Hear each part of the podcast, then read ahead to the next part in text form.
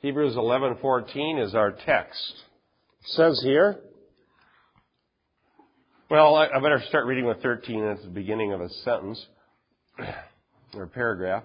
All these died in faith without receiving the promises, but having seen them and having welcomed them from a distance, and having confessed that they were strangers and exiles on the earth. For those who say such things make it clear that they are seeking a country of their own. And if indeed they had been thinking of that country from which they went out, they would have had opportunity to return. But as it is, they desire a better country, that is a heavenly one. Therefore God is not ashamed to be called their God, for he has prepared a city for them. The theme we've been talking about is that, that the patriarchs, starting with Abraham, were uh, strangers and aliens, and certainly that was literally true for Abraham because he left his homeland and he went to Canaan, which was a place of promise. And when he got there, he never owned property other than ultimately a burial spot for his wife. And he was a stranger and alien, but the prom- but the Lord promised this entire country to him. Now, what the author of Hebrews is doing is taking it even beyond that, and, that even Canaan itself isn't the ultimate homeland for the people of faith, but heaven is. Ultimately, the homeland is a heavenly one. Now, the word for country in the Greek is a very specific word, and it comes from our word father, or from the Greek word father, patris, and what it means is fatherland fatherland, or it would be like the home, wherever it was you would be where you grew up. if you moved here from another country, you might still consider the one you came from your fatherland, so to speak. That's what it says here in the Greek. Um, and so they were um, uh, looking for their homeland, but the homeland was heaven. And this is a, a metaphorical expression, and it talks about saluting one's homeland from afar.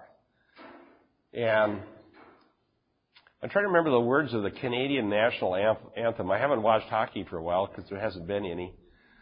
But uh, they they have a what is it? Old old Canada, I stand on guard for you for thee.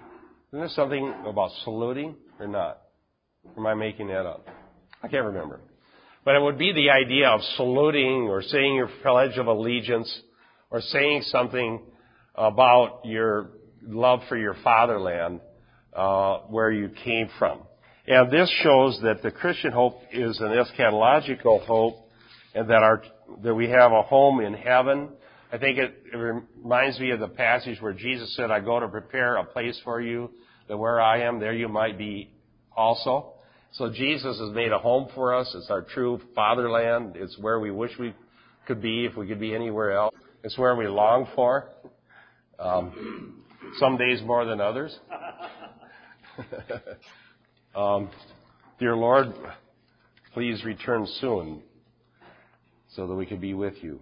Even so, come quickly, Lord Jesus. Now, I have a couple of cross references, and um, the first one is Romans 8, 23 to 25. Um, Dan, if you could look that up, Romans 8, 23 to 25. And then there's one that's a long rep I'll have us all turn to, and then I'll read that one. But first, let's do Romans 8, 23 to 25.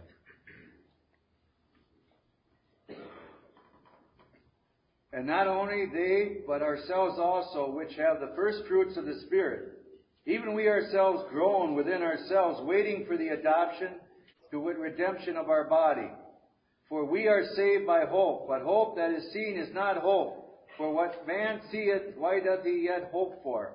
25 too? Yeah. But if we hope for that we see not, then do we with patience wait for it? Yeah, so we have hope for that which we don't see. And there's plenty that we don't see. We don't see our eternal reward. We don't really see Jesus other than through the eyes of faith. It says we believe in Him when we have not seen. We, we don't see the heavenly Jerusalem yet. We don't see the future promises. And we don't see exactly what we'll be like, but we know that we'll be like Him. And we know that He has many promises that are yet unseen. So faith is the evidence of things not seen.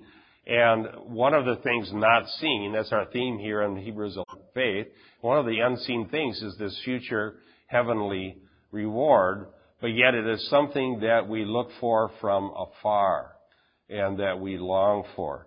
Eschatological hope. I, think, I can remember last week maybe talked about this, but I noticed when I was a new Christian in 1971 and I started going to a little, little Pentecostal church, the songs that we sang were so much about this. It was, there were just dozens of different songs about heaven and longing for the Lord return. Uh, the, you know, songs about the rapture, songs about the, the heavenly reward. And then I, it was interesting as um, things progressed historically.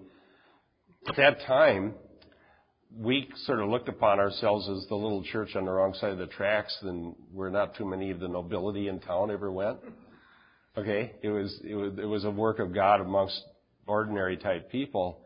But what happened was in the this in the 70s and 80s, the movement gained popularity, TV shows, um, big fancy um, churches, which that's fine. God can do a work amongst anybody, including rich people. I'm, okay, but but that's not my point. The point is the songs changed. All of a sudden, it seemed kind of beneath us to be singing songs longing for heaven because people came out and said, "Well, it's a defeatist attitude." You need to.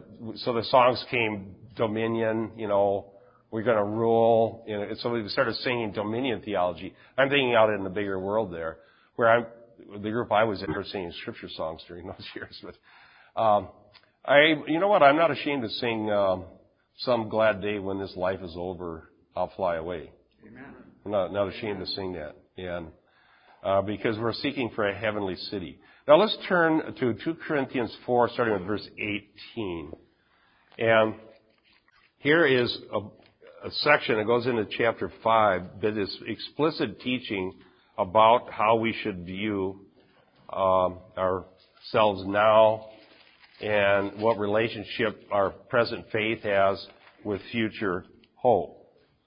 And because of that, I think it's an important commentary on our passage here, Hebrews 11 and verse 14. It says this, knowing that he who raised the Lord Jesus will raise us up I'm on, I'm on, wait a second.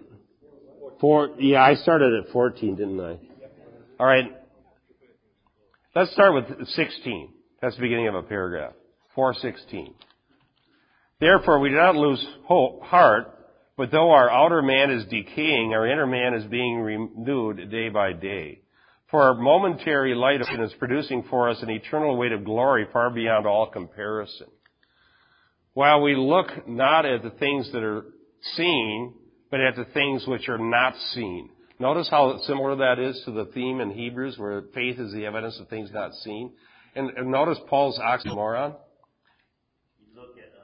Right. An oxymoron it, it, it isn't, it, when used as valid literature like Paul does here, isn't a, a logical contradiction. It is an apparent contradiction to get us think about something greater.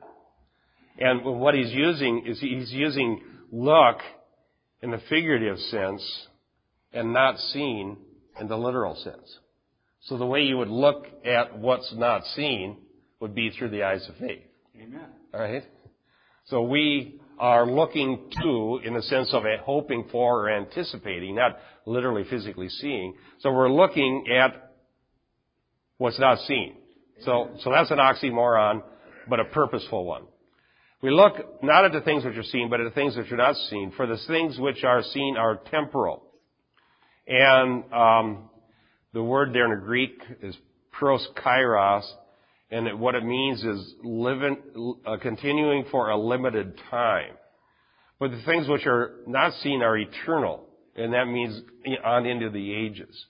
So what we can see now is temporal, it's finite, it's passing away, but what is unseen is eternal. Amen. Right?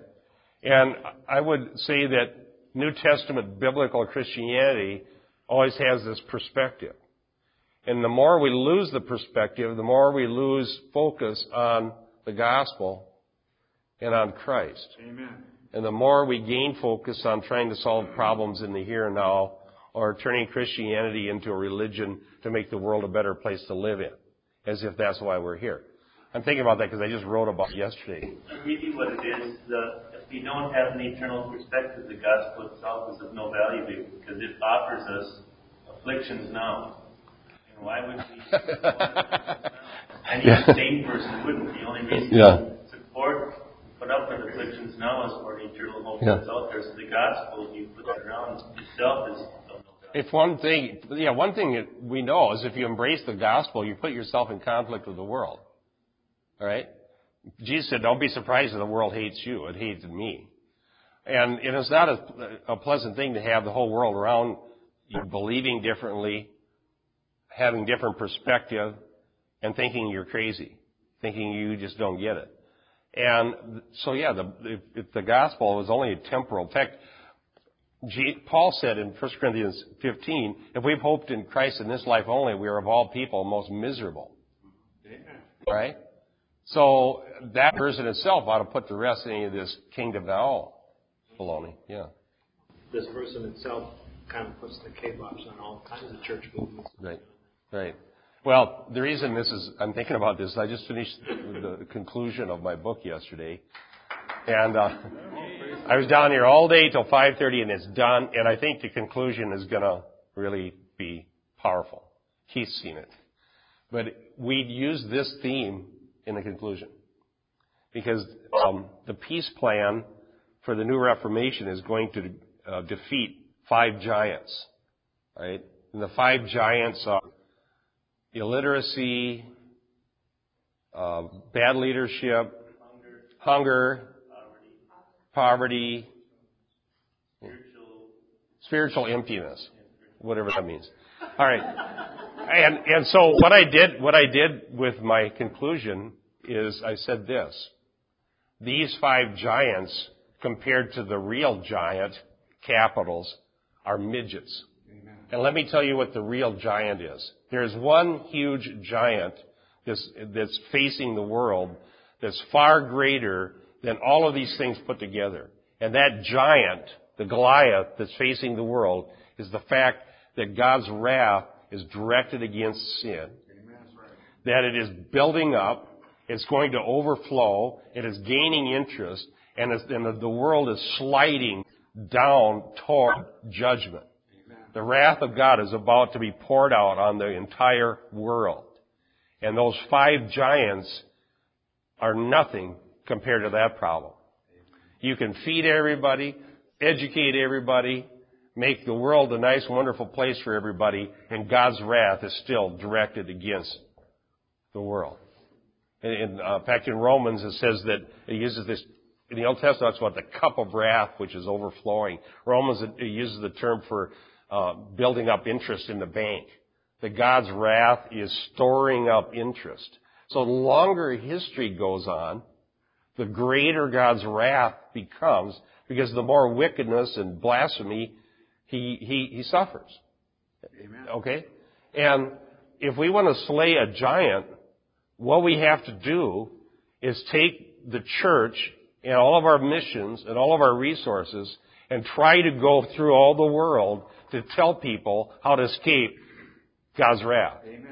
Amen. And if you feed people and give them a good job, get them an education, get them better leadership, and make their world a better place to live in, and they end up in hell, what value did you have?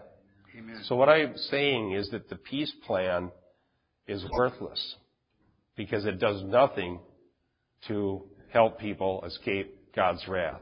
It fails to even tell them there is any God's wrath. And it's exactly this. It's a temporal outlook on life, and the eternal has been veiled entirely so you can work with the Muslims and you can work with everybody that's on this planet accomplish this peace plan, which means it's not God's peace plan. No.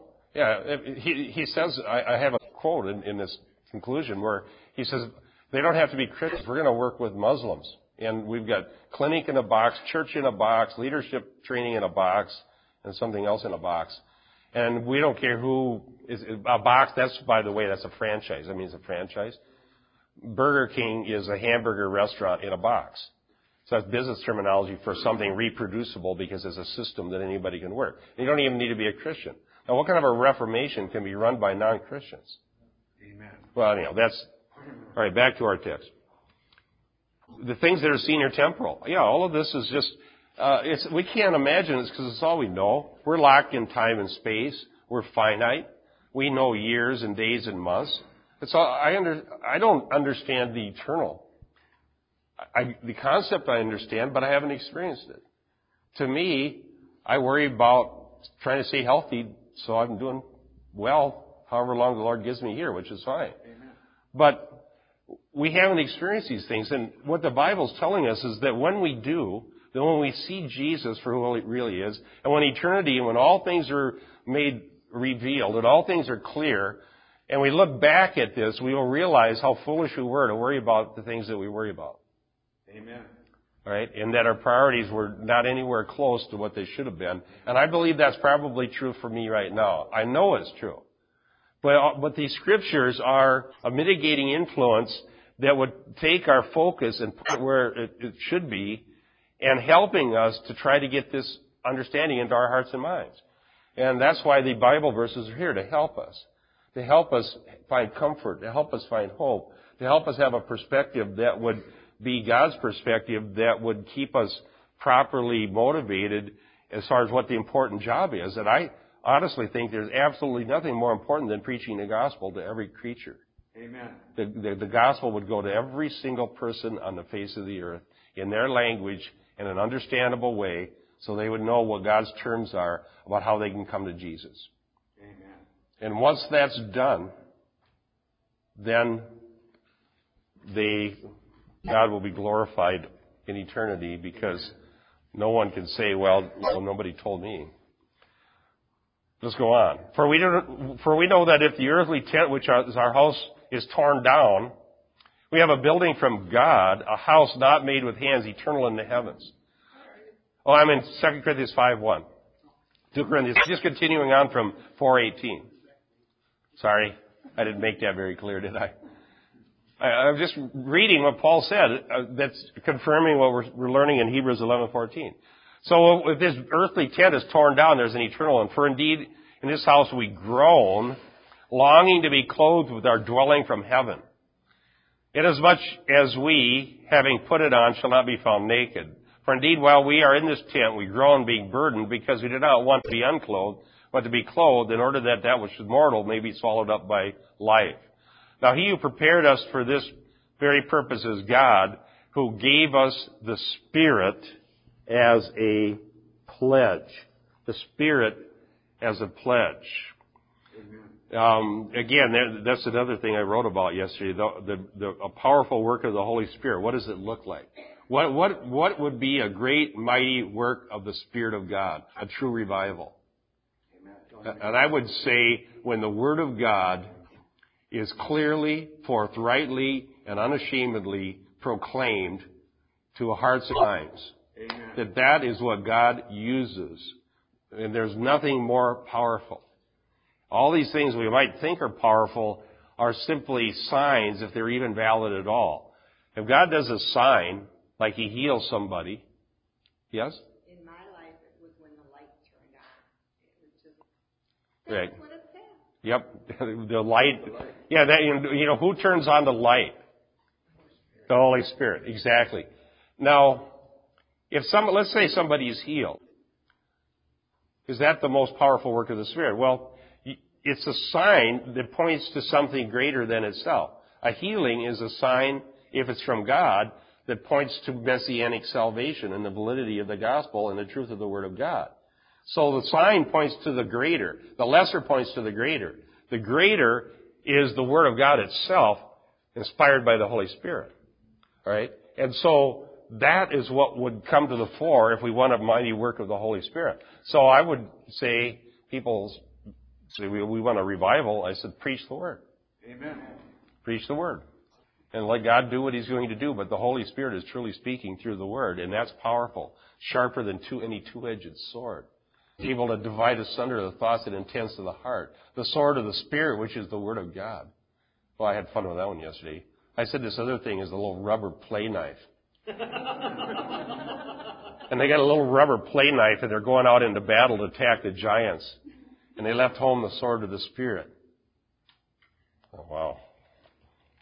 Something to think about. It says here, so we have the Holy Spirit. Verse 6, therefore always being of good courage and knowing that while we're at home in the body, we're absent from the Lord. There's that fatherland idea. We're absent from our homeland. we long for our homeland. We're, we're in a foreign uh, uh, place as strangers and pilgrims where we don't really fit in. And if we really do fit in, then somehow we haven't got, got it right. okay? We're a peculiar people, it says in, in, uh, in Peter. Um, and it says here that, oh, so we long for our, home. And uh, therefore, we also have our ambition, whether at home or absent, to be pleasing to Him. So, uh, wow, Lord, help us to be pleasing to you while we long for our true homeland. Amen. So, back to Hebrews 11:14. After that little interlude, uh, Dean, could you look up Hebrews 13:14? We have no continuing city, but we seek one to come. So that's eschatological hope. So this um, this isn't just about dying, by the way. Um, I was looking at William Lane, who has a, a very excellent commentary on Hebrews. Um, the city of God that they're looking for isn't just dying, but it's what God's going to do at the end of the age when He gathers all the redeemed together. Uh, together. And the heavenly city, the, the New Jerusalem, the, the all of that is included in this. So we're looking for even the people who've already died and gone with, to be with the Lord, though they see clearly now, are still looking forward to this city because it hasn't yet appeared. It doesn't happen until God closes out history. Okay? All right? So that, keep that in mind that this is eschatological city that will be appearing in the future. Uh, let's see. All right, Hebrews 11:15. And indeed, had they been thinking of that country from which they went out, they would have had opportunity to return. Meaning, if they kept their minds on uh, the here and now, if literally, let's just say, if, what if Abraham, Abraham is a key example that we studied here in Hebrews. What if Abraham spent all of his time thinking about Ur of the Chaldees while he's in Canaan? What would have happened? he would have had an opportunity to go back. But you notice what they did? They made sure they got wives from there, but they, they wanted them to come back, to not go back and stay. And so when he sent off Eliezer, we assume it's Eliezer, he's not named in um, Genesis 24. But when Abraham sent Eliezer back to the homeland, he wanted him to find a wife for Isaac, but he had to come back with it. Right? Rather than sending Isaac to stay there. He wanted to make sure they didn't have opportunity to go back. Now, what is the application to us?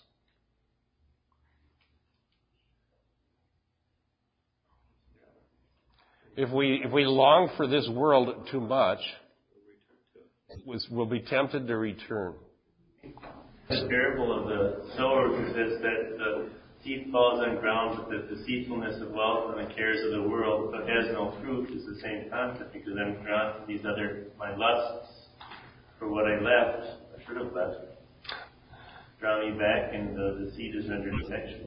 Right. So we are choked by the cares of the world, uh, thinking too much about only earthly things or maybe even things that could have been good in and of themselves um, once we've left and we're here serving the Lord, we want to long for the heavenly city. In some ways, it's almost saying your heart is either longing for heaven or longing to go back. That's right. You know, it's. Uh, I have a couple of cross references, and I'm not sure um, exactly which one uh, they are. I, one's from Genesis 24. It may have been that's what I just alluded to. Uh, Denise, could you look up Genesis 26 to 8, and then Keith, Genesis 32, 9 to 11. 39 to 11. Then I got, I got something else I want to talk about out of out of uh, the Pentateuch. Genesis 24, 6 to 8. But Abraham said to him, Beware not to take my son back there. The Lord God of heaven, who took me from my father's house and from the land of my family, and who spoke to me and swore to me, saying, To your descendants I give this land. He will send his angel before you, and you shall find a wife for my son. And if the woman is not willing to follow you, then you will be released from this oath. Only do not take my son back there. Right. Notice how Abraham was adamant. Don't take my son back there. Abraham's heart, even though he didn't own any land, even though he was a stranger, he was believing the promise of God. That this land would go to his descendants. And uh, that was God's plan. So Abraham didn't go back. Yes. Years ago, when, when people gave their testimonies and services, the ones that, that glorified their old life, that I was into this, this, this, this, and then God saved me, and then said, now, many of those people have disappeared. They're not seen. Yeah. That would be sort of like the parable of the sower and the seed. Yeah. yeah the, the, we used to call them skyrocket Christian. Go up in a blaze of glory and fizzle back to earth. yeah. No, I say this quite frequently, but every every time you turn around as you read through Scripture, it just ties itself together so neatly. It's, it just amazes me. Yes, um, that is great evidence for the inspiration, divine inspiration of Scripture. It's just studying the book of Revelation should show people that the Holy Spirit inspired the Bible. The way Revelation alludes to the Old Testament more than any other book in the New, and the way it's intertwined, the way history wraps up. This whole, for example, the theme Babel. It starts in Genesis with Babel, Nimrod, battle, let us build a city, you know, let's, let us reach into he- heaven. It's typical of the religion of man. And you can summarize all the world religions in Babel. And you get, and you trace it all the way through. You have the people taken captive to Babylon. You have the Babylonians destroying the temple. And then you trace it through and you end up with Babylon in Revelation. And what's Babylon in Revelation but the religion of man in rebellion against God? So it's just, just one thing that's like that. There's all these other themes that go all the way through the Bible, and this is certainly one of them. So, if you think of where you came from, you're likely to go back. Uh, what was Genesis 32, 9 through 11? Jacob said, O God, my father Abraham, and God of my father Isaac, O Lord, who said to me, Return to your country and to your relatives, and I will prosper you.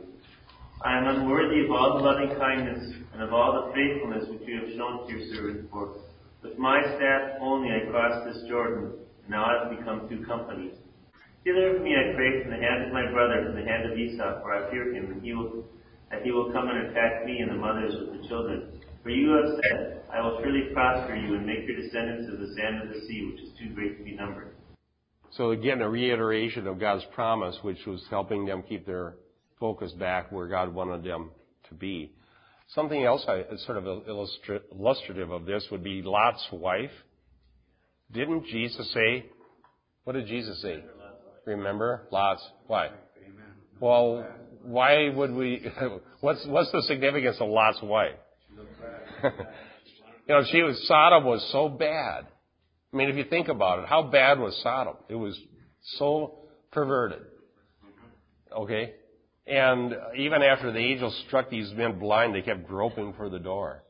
And so imagine, it says uh, Lot's righteous soul was vexed day by day as he beheld the unprincipled or sensual conduct of unprincipled men. It says in 2 Peter 2. So Lot's wife had, had to go through that too. It was a horrible place. But yet there was something familiar about it. All right? And so that's, that's illustrative of once you put your hand to the plow and you're going to serve the Lord and you're going to be a disciple, don't look back like you, you missed something. Amen. Uh, Brad, did you have something or not? Okay. Well, a new religion is a backwards future. All you ever hear about is uh, retirement, golf, fishing, hunting, what they're going to do. They're not there yet, even the 40 year olds. So, but they, that's all they can talk about. That's new religion. But what after that? All you hear is, oh, if I could retire like you, that's 40 years old, I'd do this. I can golf, I can fish, I can hunt. It's all the longing for this world and the retirement. But what after that? I says to a guy, he said, well, be worm food. I said, that's right. Where the word dieth not, you'll be one fruit. You, none of you guys, all I ever hear is retirement, retirement, retirement. The newspapers. There is no retirement in serving God. Whether you're a fisherman for God, that's the point. Not a fisherman for the world. If you golf for God, fine. Hunt for God, whatever it is, as a, as a glass of water under the Lord. But the new religion is this new retirement, and they got no, they can't address anything after that. Well, first of all, if you get to retirement, most people I know, they're sick, they got heart trouble, they got, I'm praying for half of them that aren't even there yet. So I don't long. And they say, You're not going to have any retirement. You're not going to have a life. I said, I drop dead right now. I'll have the best retirement this world's ever known because I'll be with Jesus. And I tell you, I won't have heart trouble, and I'll, I'll be able to do anything better uh, with Jesus than I ever did on this earth. All right. That's the idea. Norma? I just wanted to share that John Piper has a book out titled Don't Waste Your Life, which just falls right in line with what Dan just Don't, don't waste your life. Um, so this is a theme. Uh, William Lane says this. Their unsettled existence in Canaan offered them abundant opportunity for returning. If they had not regulated their lives in accordance with faith, the experience of alienation in the promised land would have provided an incentive for turning back. That, that they showed no inclination to do so is indicative of, of an orientation of faith toward the promise. And exactly, that's exactly it. Um, the the place they came from was a very good place. It was they wouldn't be alienated there. They had everything they needed, and but they believed God. Amen. All right, and so you people that are converted, their old friends want them to come back. They'll say, "Come on, come to the party. Come on back to the bar. We'll buy you, buy you around, and come on, we we miss you." Your old friends because they don't want to believe that God actually had changed somebody. Okay, they don't. They they don't. um, did you have you noticed that Dan that you know God's changed you, but did some people not want to believe that's possible? I know it. They tell me I'm a worse sinner than them, and I say that's exactly right. I got 10,000 pounds of sin, and you got one ounce. But I'll ask for mercy and be saved, and you would drown in that one ounce and go to hell. That's the difference.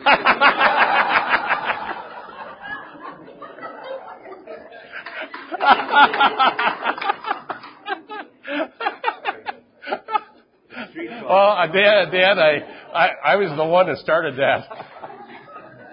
No, I, th- th- I'll tell you honestly why I brought that up. I was visiting Carolyn, who went home, by the way. It's a miracle, Carolyn Emery. And her brother was your old friend. Brown Lovejoy, yes. And, and, um, she was saying her brother just won't believe you've changed. No. And, uh, Well, he's the one that yelled at me one day. I was out and about. I was divorced, and I got out. I'd go everywhere, and because you get condemned. He said, "You still full of that crap religion?" And I says, "What are you talking about, Lovejoy?" He says, "You know what? I remember your mother and dad. And down on the river, there's Tudel, where they go fishing. It was high water, and they drowned trying to save Tony Lynn and Wayne Fendrick. And I said they had their faith in Jesus. And you're going to tell me that's crap religion? I'll tell you what. That's that's that's pure and undefiled. It's grace. It's the they gave their lives. Born Christian. Your mother and dad were Christians, and you mocked that, and he shut up. Crap religion, huh? Well, I say it in grace. yeah, okay. Keith. I think there's another concept that one that maybe afflicts me that I was not a bar hopper kind of guy. When but I believed at one time God wanted to make me rich, or that it was God's plan that I I uh, prosper here and now in the temporal world, and I prayed, and I did, frankly. And as God's God became more true, that faded. But as you come into uh, pressures or temptation relative to money or, or temporal issues now, there's a temptation to say, well, maybe that was true. Maybe that was true. Maybe I'm not, this is happening, so I'm not praying more. I've left a faith that was true, and now I have these afflictions. So it, there's always a, a temptation to go back to religious error. Yeah. Uh, that, that, Right. that's repackaged in a way where you had the answers before. It's my leeks and my onions. Not necessarily getting drunk, but my leeks and my onions are finding comfort in something that was phony. Yeah, Keith Green. eating leeks and onions by the Nile. Remember that song? yeah, go out. So you want to go back to Egypt? That was that was quite a song. My kids used to listen to that when we were in the truck going out ice fishing when they were little. So if they'd been thinking of the country from which they went out, they would have opportunity to return. And so that that in and of itself is why we need to preach the whole counsel of God and why we need to know about eternity. And we need to preach about heaven and hell. And we need to have our hearts and minds focused on God's promises. Amen. Because we're all just as tempted to go back. Amen. Because this world is, has a lot that looks pretty good. But may the Lord get our eyes off of it and onto the, to Him and His promises. Now it says in verse 16, Hebrews 11, 16, but as it is, they desire a better country. That is a heavenly one. Therefore God is not ashamed to be called their God, for he has prepared a city for them. Beautiful passage. Notice the verse 15 says thinking of, and verse 16 says desire. What that's talking about is one's attitude. What's, what's inside of us that motivates us. Where we're focusing, what we're thinking about. Um, and I don't see any way we'll have this desire or this sort of thinking unless we're being influenced by the Holy Spirit, the, the, down, the pledge of the Spirit, and that influence of the Spirit comes through the means of the Scriptures. Amen. And God does use other things like music or whatever. Yes, Brad. Right. If everything's going too good and we're not caring much about the Lord, um, a little round of affliction will cure that. Uh, my dad, when he was uh, slowly dying of cancer, and I was uh, toward the end, I was going down just about every week, and he was in such horrible misery. Uh, the last week he couldn't talk anymore. He could, I know he could hear me, but he he couldn't respond. But the week before that, um, with all the morphine and all the stuff they were doing, he says, "It sure is hard to get out of this world."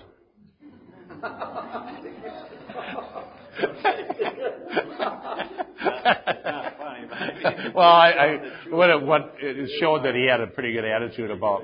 Yeah, he had a good attitude. And man, it's hard. It's hard to hard to get hard to get out of this world. But uh, he finally made it. So we desire a better country that is a heavenly one.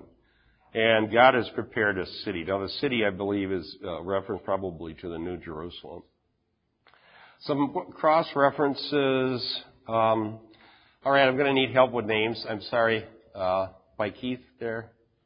Susie and Jerry. Susie and Jerry. Thank you. Susie, Genesis 17, 7 and 8, and Jerry, Isaiah 41, 8 through 10. And do you want to read one? Um, going, uh, Larry? Yeah. Okay. Jeremiah 31, 1. Scott, Luke 12, 32. Diane, Philippians 3.20. Yes, Genesis 17, 7 and 8. And I will establish my covenant between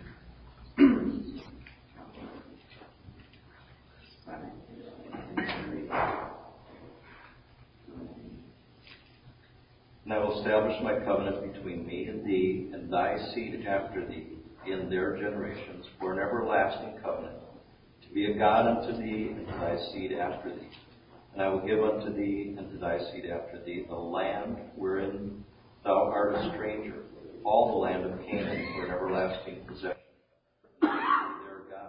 Yeah, so this promise, the covenant promise not only was for the land, but for a relationship. Being God, being near God. Okay, and then Isaiah 41, 8 through 10. Uh, but thou, Israel, art my servant, Jacob whom I have chosen the seed of Abraham my friend. Thou whom I have taken from the ends of the earth and called thee from the chief men thereof, and said unto thee, Thou art my servant, I have chosen thee, and not cast thee away. Fear thou not, for I am with thee. Be not dismayed, for I am thy God. I will strengthen thee, yea, I will help thee, I will uphold thee with the right hand of my righteousness. Wow, great promise there. Fear not, because I am your God. Don't we need that? Amen. Amen. He also said he was his friend. I think that's so beautiful. Yeah.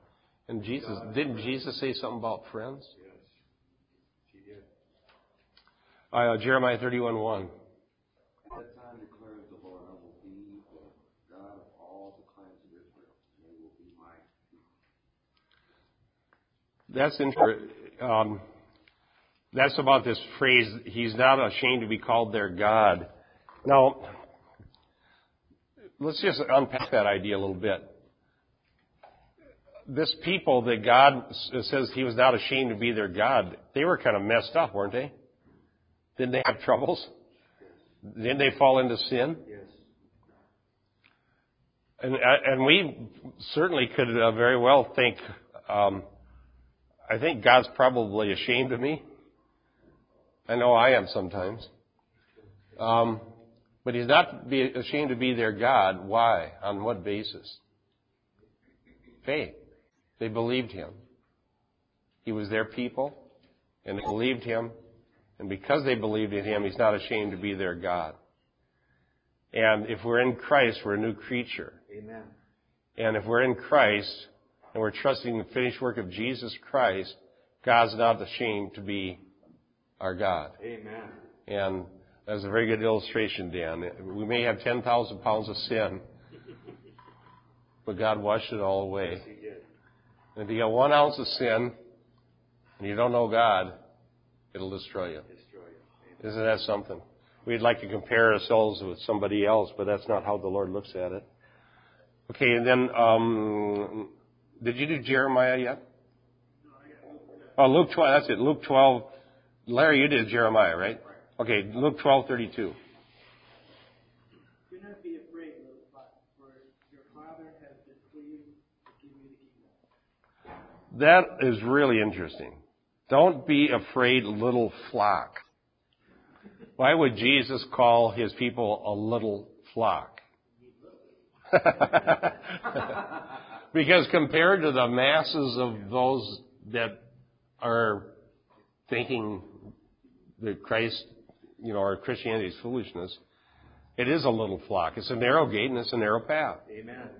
And so the little flock might get the idea that uh, how are we going to establish the kingdom? Well, what Jesus says is, don't be afraid, little flock. It's the Father's good pleasure to give you the kingdom. We're not going to establish it. God's going to give it. Amen. A gift. Amen. Yeah. Amen. So that, yeah, right there. That, that's exactly a good repudiation of dominion theology. That's exactly what I'm thinking. And there's so many versions of that out there. Uh, dominion theology, post-millennialism is another term for it. The idea is that by the actions of the church in history, we're going to establish the kingdom before Christ returns. That's that kingdom now or uh, that sort of thinking. And this verse is a good re- repudiation of it. It's, no, it's just a little flock without a whole lot of power, but God's good pleasure to give us the kingdom. Yes. Certain preachers, you see them on TV. I mean, they're trying to reform America. You think the way they do it, we're going to evangelize the, the nation, and and that's what's going to turn it around. And I ain't going to name names, but you hear it. I mean, is that is that what they believe? Yeah, and some of them are more forthright about saying that, and others just sort of imply it. But there, there's a group called Christian Reconstructionists who will forthrightly say, we're going to make all the nations Christian by forcing them to obey the Old Testament law. Certain people say, yeah, we'll kill president of Venezuela so we can. Yeah, yeah, but we're not going to name any names. we, somebody may have said that lately. Uh, Kathy. Well, a lot of the reason for the massive, uh, uh, the justification for needing massive amounts of money is the fact that we're going to try to build the kingdom. We're going to we're going to create some sort of kingdom now, and so it takes a lot of money to build a kingdom. Well, there, there was a movement in the 80s, and it hasn't gone away. It just changes, it morphs, as they say. There was a guy named Earl Paulk down in, I think, Atlanta, and he, he wrote a book. I think I got it in my Heresy library, and it was called uh, "Held in the Heavens Until." Held in the Heavens Until. And the thesis of the book was that Jesus cannot come back until the church takes dominion over the world. And that's just another version of this post-millennial idea that we're going to be able to conquer here in history. Now, what we're talking about in Hebrews here is total opposite of that. Here are people who are strangers and exiles and sojourners, not people who are going to conquer the world for Jesus, but people who are strangers and exiles who are looking for a heavenly city, a little flock who look for the kingdom that's going to be granted when the Lord returns to those who love Him. Not established by action in history. Okay, that was a good verse. How about, here's, a, here's one explicitly talks about us being, I think, citizens of heaven. Philippians 3.20. For our citizenship is in heaven, from which we also eagerly await for the Savior, the Lord Jesus Christ. Um, our citizenship is in heaven, Amen. for which we eagerly await a Savior, our Lord Jesus Christ. Now, just take, take that verse, just that one verse. Let's go back to Paulk's thesis. Held in the heavens until. If you really believed that Jesus couldn't come back until after you conquered the world, then rather than eagerly awaiting a Savior, we'd be out trying to conquer the world because He's held in the heavens until He can't come back anyhow. Yeah, we're keeping Jesus from coming back because we didn't take over the world yet. What happens when Christians get take over the world? Well, we haven't. Well, sort of. What happens when the Christians take over a country? Have yeah. Have you ever read the history of some of these wars in England? Did you know that Bloody Mary was a literal person, not just a drink? Yes, Bloody Mary, amen. All right. And what what did Bloody Mary do? Who's the historian? Yeah, she killed everybody that disagreed. Anybody that wouldn't submit to the, her religious ideas, murdered them. Um, that's what happens when the Christians take over. Well, now, I don't know that these people were really Christian, but do you see the point is that history doesn't bode well for having power. Uh, Charlemagne uh, forced, conquered the Saxons and forced them all at the point of the sword to convert to Christianity. Uh, Louis XIV demanded that everybody become Catholic and anybody unwilling to was, was, was killed or driven out of France. My ancestors were the ones driven out of France. They were, how do you pronounce Huguenot? Huguenot. That's what my ancestors were. And in 1685, they were driven to Holland for, because they didn't want to become Catholic. They were um, Protestant. Um, actually, they were uh, Calvinists, is what they were. Yes. When God told them to do it, to conquer the promised land, when He told them directly to do it, mankind to do it, He didn't do it.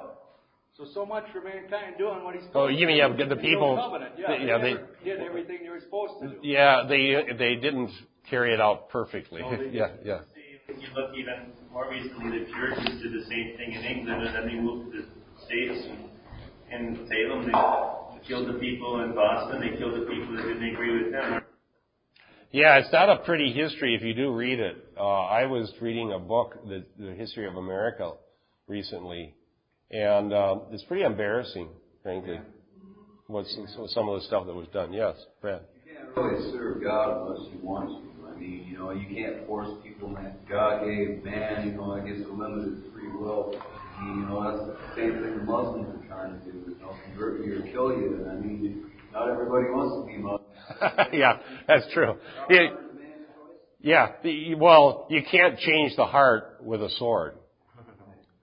I mean, you can force somebody to be baptized, but you can't change their heart. Only God can do that. Exactly. Speaking of changing the heart, and, and, and relative to all this discussion, Queen Isabella, uh, Isabella, Spain, and Ferdinand, they were converting. They wanted everybody to convert to Catholicism, and there was a huge Jewish population in Spain. And if they didn't convert, they would take away their property, uh, kill them, whatever, torture them. But the ones that there were there's there were these Jewish people that said, okay, we will convert. But at the time, because of the because of the uh, the new world uh, that uh, Spain was trying to build here in America after discovering you know, discovering America and so on, um, a lot of the Jewish people came here as, as supposed converts, but they came here and says, hey, out in the middle of nowhere, we'll practice our religion secretly. See, they couldn't change it, but they could say that they were Catholics, but they were not. Up in, out in the 60s, a lot of the Jewish people started to come out of the closets, literally. Oh. Think about the same same thing about setting up a theocracy for the kingdom of God. And that's what Cromwell did. They killed the King of England, who was legitimate King of England, who was based on his genetics. He was the guy, and they set up the uh, Puritan Reformed, also the government, and went around killing everybody else that wouldn't agree with them. Yeah, you know, uh, there was a hundred years after the Reformation. There was the Hundred Year War, and if you study that period of history, it was awful. You can you think things are bad now? We've got it wonderful compared to you lived during the Hundred Year War, and the killing went on for 100 years. And what it was all about was deciding country by country in Europe which one was going to be Lutheran, which one was going to be Catholic. Um, and it really wasn't until, for all the problems the Puritans had, for at least from what Dr. Travis taught when I was my history teacher at seminary, it was finally a Puritan who came up with the idea, first wrote an essay um, proposing a separation of church and state, or not, or in the sense of not having a state religion. And it almost was out of desperation because as long as you keep having a state religion, you keep having all these wars to decide what it's going to be. Um, and you can conquer uh, a country and declare that, you know, that, for instance, all the Scandinavian countries ended up being Lutheran by law. And they still are. And, if you live in, some of these countries, they tax you, and the taxes go to take care of the church because it's a state church. And, the churches are sitting there empty. The pastors gets a salary. They usually give them a job like being a census because there's nothing to do. People don't actually go to the church. But everybody's taxed to support the Lutheran church. That's still left over from the Hundred Year War idea. It doesn't really spread Christianity. That's my point. Gospel preaching does, not the sword. Yes. I think that the, a fanatic with a sword, whether they're Hindu, Muslim, Christian, or any other religion, the net result is the same, is that people die. You weren't called to have the sword, you were called to have the sword of the Spirit, which is the gospel, and go Yeah. Right. There's a much more powerful sword that actually divides asunder the heart. And that's the sword of the Spirit, which is the Word of God. And that's the one we should go out with. Amen. It's way more powerful. And um, may we use that, um, preach the gospel, to get out that sword of the Spirit. And that's how the Lord's has established the kingdom. He does so one citizen at a time. Every time somebody converts, is converted by God's grace, a citizen is added to heaven. And that's how the kingdom grows. So let's keep that straight and long for heaven as we close. Even so, Lord Jesus, come quickly. Amen.